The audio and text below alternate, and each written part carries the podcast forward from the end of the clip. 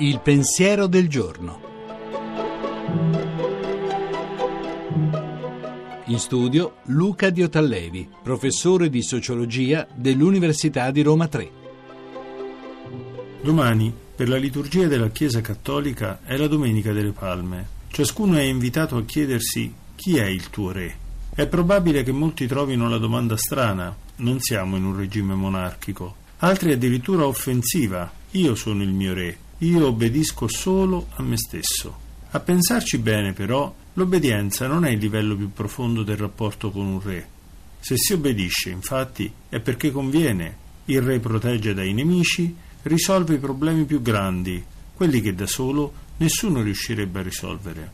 Dunque la domanda non è così banale. È difficile non aver mai bisogno di un re. Proviamo a ripetercela. Qual è il mio re? La storia poi insegna che i re non sono tutti uguali, ce ne sono di migliori e di peggiori, ed anzi, a occhio, pare che i peggiori siano molto più frequenti. Perciò bisogna stare molto attenti quando ci si sceglie un re. Se si sbaglia, sono dolori. Chiediamoci ancora, dunque, qual è il mio re?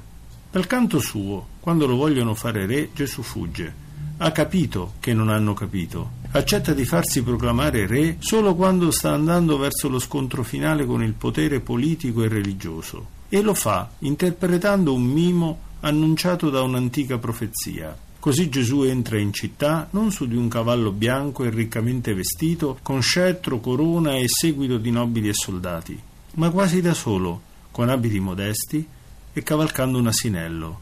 Ma che razza di re è questo qui? Che razza di re è Gesù?